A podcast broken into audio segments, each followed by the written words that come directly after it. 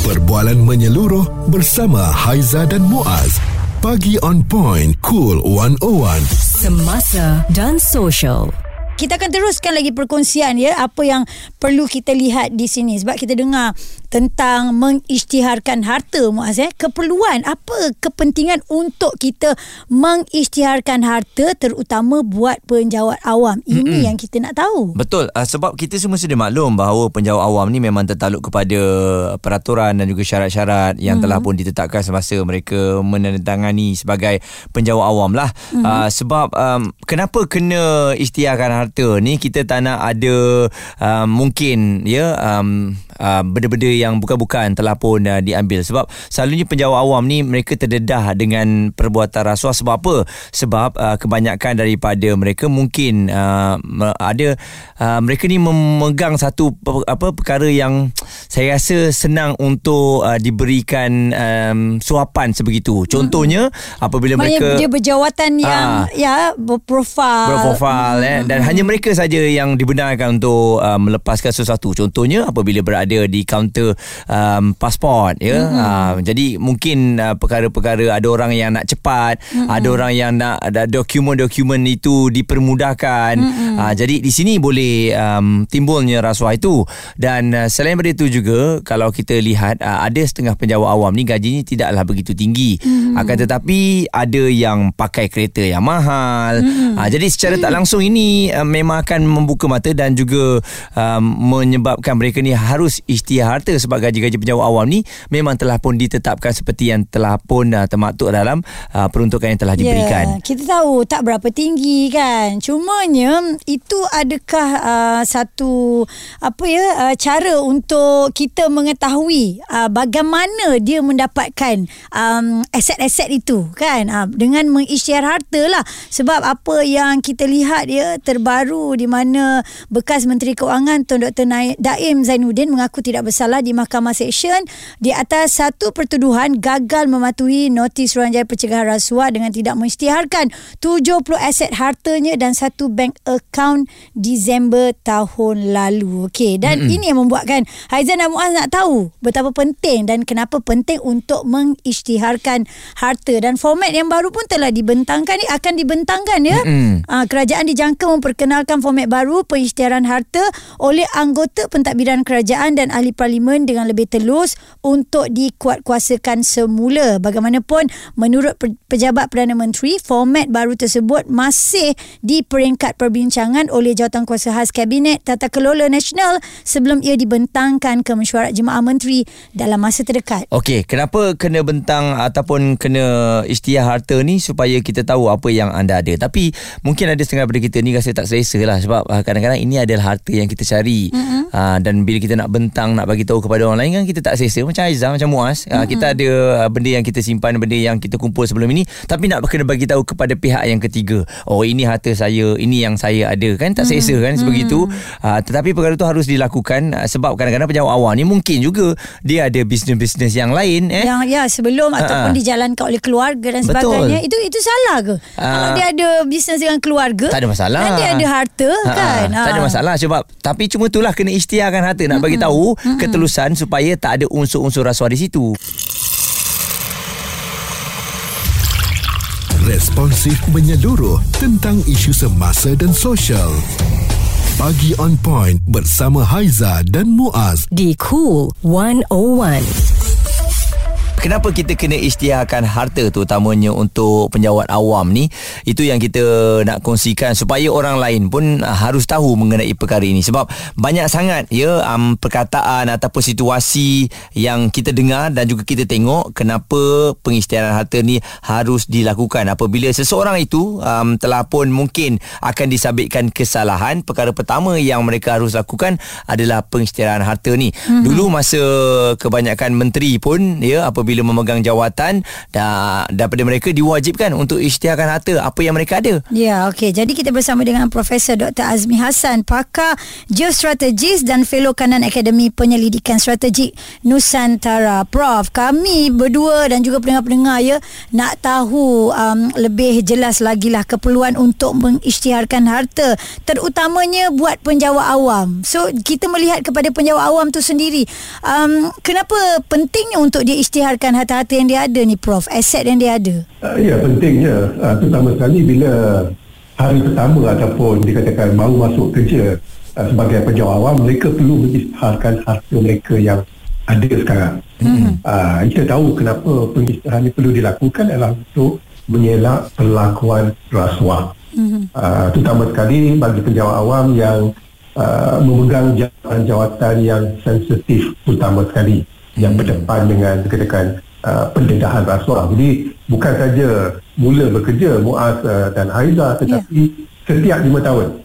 Hmm. Dan juga bila naik pangkat kena istihar. Oh. Dan bila dapat harta baru ataupun melupuskan harta baru, melupuskan harta ada, kena istihar juga. Uh, jadi bagi penjawat awam memang uh, requirement dia dikatakan uh, agak ketat dalam pengisytiharan harta itu. Hmm. Okey, dan bagaimana pula kalau ada di antara mereka ni kebetulan memang ahli keluarganya seorang yang buat bisnes uh, doktor uh, ataupun prof. Memang uh, perkara ini tak dapat nak dielakkan ya sebab uh, mungkin kita kadang-kadang timbul keraguan lah dalam penjawat awam ni. Contohnya dari segi pakai kereta pun kita akan dah timbul keraguan ya pakai kereta mahal tidak berbanding dengan gaji yang mereka sedia perolehi. Jadi um, bagaimana kalau dia ada bisnes dan dia juga merupakan penjawat awam adakah itu salah uh, dari segi etika etika kerjanya? Kalau ada bisnes tu memang dikatakan uh, uh, kalau menggang, tidak mengganggu kerja dia, kalau tidak dikatakan mempunyai uh, kaitan dengan kerja tak ada masalah. Hmm. Ataupun family business itu. Hmm. Tapi dalam mengisytiharkan harta itu, ketua jabatan akan meneliti sama ada harta itu sesuai tak dengan gaji dia, pendapatan dia. Kalau tak sesuai, katakan harta itu melebihi daripada pendapatannya, ketua jabatan tak akan menyoal kita. Dan hmm. satu perkara di Haiza dan Muaz bukan saja kita mengisytiharkan harta tetapi juga kita kena isytiharkan kita punya bebanan, tanggungan ataupun hutang.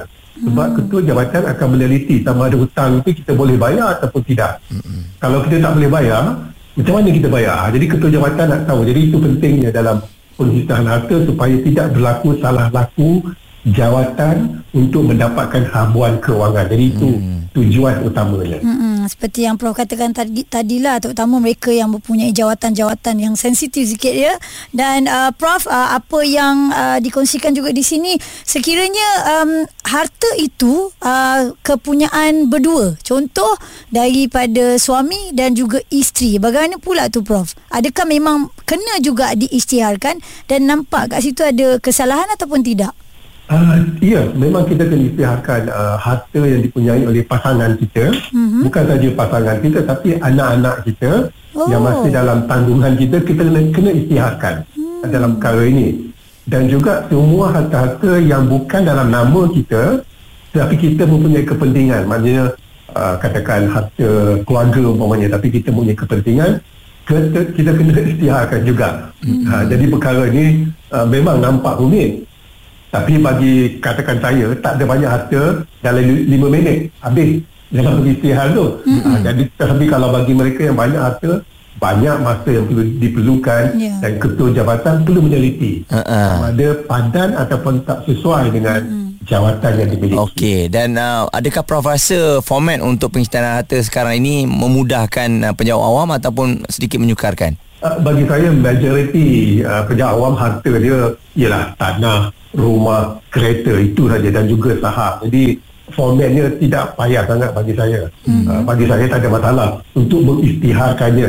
Kecuali lah harta yang kita miliki itu tidak padan dengan pendapatan kita. Hmm. Uh, jadi itu datang masalah kerumitan itu. Dan uh, uh, dan sekarang ni katanya format baru isytihar ni akan dibentang ya Prof. Agak-agaknya apa yang uh, dalam pandangan Prof yang perlu ditambah baik ya? Bagi saya uh, yang perlu ditambah baik adalah di sekarang ni lima tahun mm-hmm. kali mm-hmm. Uh, tapi mungkin kena di panjangkan sedikit daripada lima tahun itu melebihi masa bukan setiap lima tahun mm-hmm. uh, tetapi yang paling penting adalah tanggungjawab ketua jabatan itu amat penting sekali Baik. dia masalahnya kalau ketua jabatan dia buat tak kisah-kisah ah, itu yang mendatangkan masalah dia cuma tutup mat, sebelah mata dan diluluskan jadi itu penambah penambah baikkan yang paling penting adalah tanggungjawab ketua jabatan dalam meneliti uh, penghitiaran itu.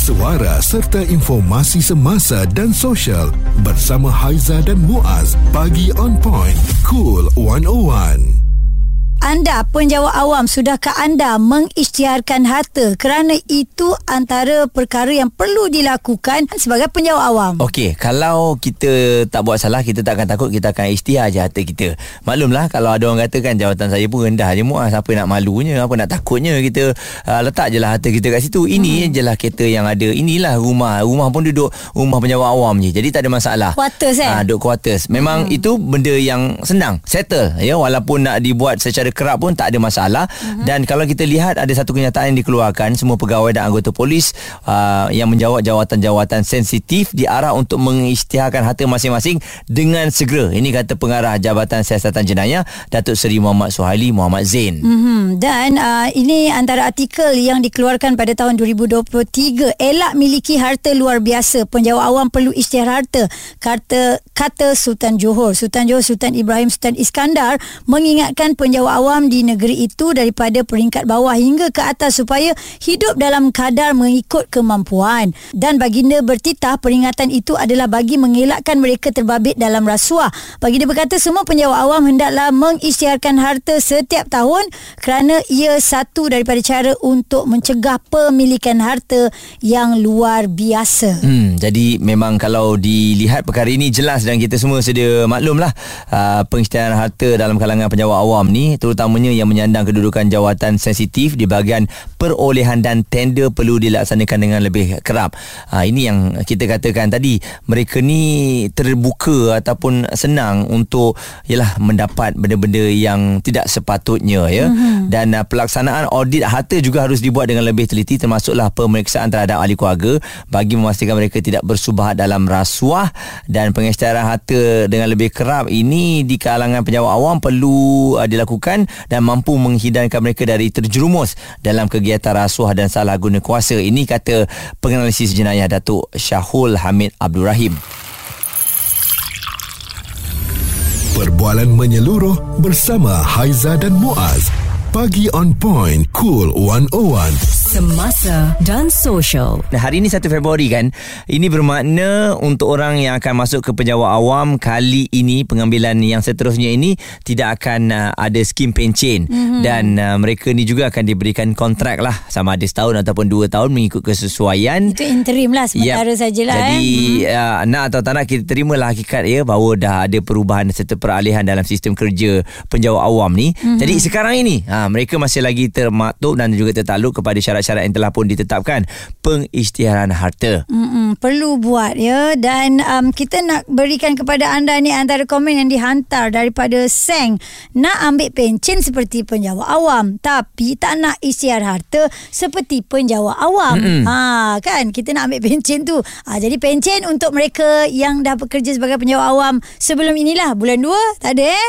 Okey dan daripada Razi Zawawi patutlah senarai orang paling kaya di Malaysia. Kita nampak seorang aja ramai yang tak isytiar harta katanya. Hmm. oh okey Kita faham dengan mm-hmm. keadaan sebegitu dan yeah. kalau dilihat ya um, kadang-kadang penjawat awam pun telah diingatkan supaya isytiharkan harta ada beberapa tarikh yang telah pun diberikan ini apa yang saya faham lah mm-hmm. dan uh, ada salah satu posting yang pernah saya tengok eh dia kata uh, tarikh akhir penerimaan permohonan pengisytiharan harta uh, jadi anda kena buat kat situ dan kesan tidak membuat pengisytiharan harta ni adalah ditangguhkan kenaikan gaji tahunan ataupun KGT Ha, jadi hmm. kalau yalah sebab kadang-kadang benda ni bukannya uh, kita apa ada kat tepi tu ah buat pencitraan harta kalau tidak kena piat telinga tidak.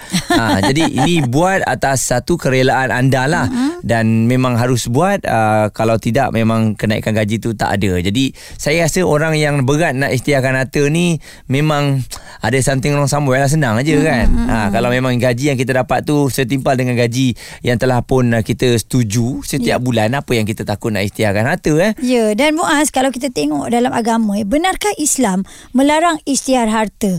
Mengisytihar harta untuk kesombongan dan menunjuk-nunjuk memang dilarang hmm. oleh Islam. Itu sifat bongkak dan sombong. Namun, yang dibincangkan ini berkaitan pengisytiharan harta untuk ketelusan urus takbir pemerintahan. Nabi SAW sendiri dalam pentadbiran kerajaan baginda memastikan para petugas atau pegawai yang dilantik tidak memiliki harta atas salah guna kedudukan. Hmm. Baginda menegur para petugas yang memperolehi harta dengan cara yang tidak betul. Maknanya baginda memeriksa dakwaan harta yang mereka miliki. Berarti pengisytiharan harta itu harus dilakukan untuk anda yang bekerja sebagai penjawat awam. Okey, jadi jelas uh, kepada kita semua uh, untuk memahami uh, isu ini kerana mereka punya kerja tu berisiko hmm. uh, kepada perkara-perkara sebeginilah terutamanya yang memegang jawatan-jawatan uh, tinggi ini.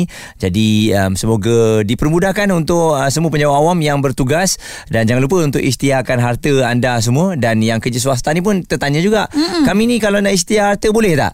Nak isytihar lah. Nak isytihar lah kepada nak isytihar kepada siapa tu? kalau bos minta ataupun bos tanya boleh lah yeah. bagi tahu kot. Ha, tapi bahayanya Haizah, saya ingat lagi apabila menteri isytiharkan harta ni, ha, kan ha, walaupun kita tengok pada amount harga rumahnya mm-hmm. secara keseluruhannya itu adalah mungkin hasil titik peluang mereka, mm-hmm. tetapi akan ada timbul satu rasa macam Oh kaya sebenarnya dia ni. Ha-ha. Eh banyaknya duit dia. Ha-ha. Sebab kita melihat kepada amount Tetapi tidak melihat kepada perjalanan. Bagaimana mereka mengumpul harta mereka tu? Ha, Itu satulah ya Komen-komen yang ditinggalkan oleh netizen itu kan. Macam-macam ada. Okey yang pastinya Untuk penjawat awam Jangan lupa isytihar harta anda Kerana itu menunjukkan anda Seorang penjawat awam yang berintegriti responsif menyeluruh tentang isu semasa dan sosial. Pagi on point bersama Haiza dan Muaz di Cool 101.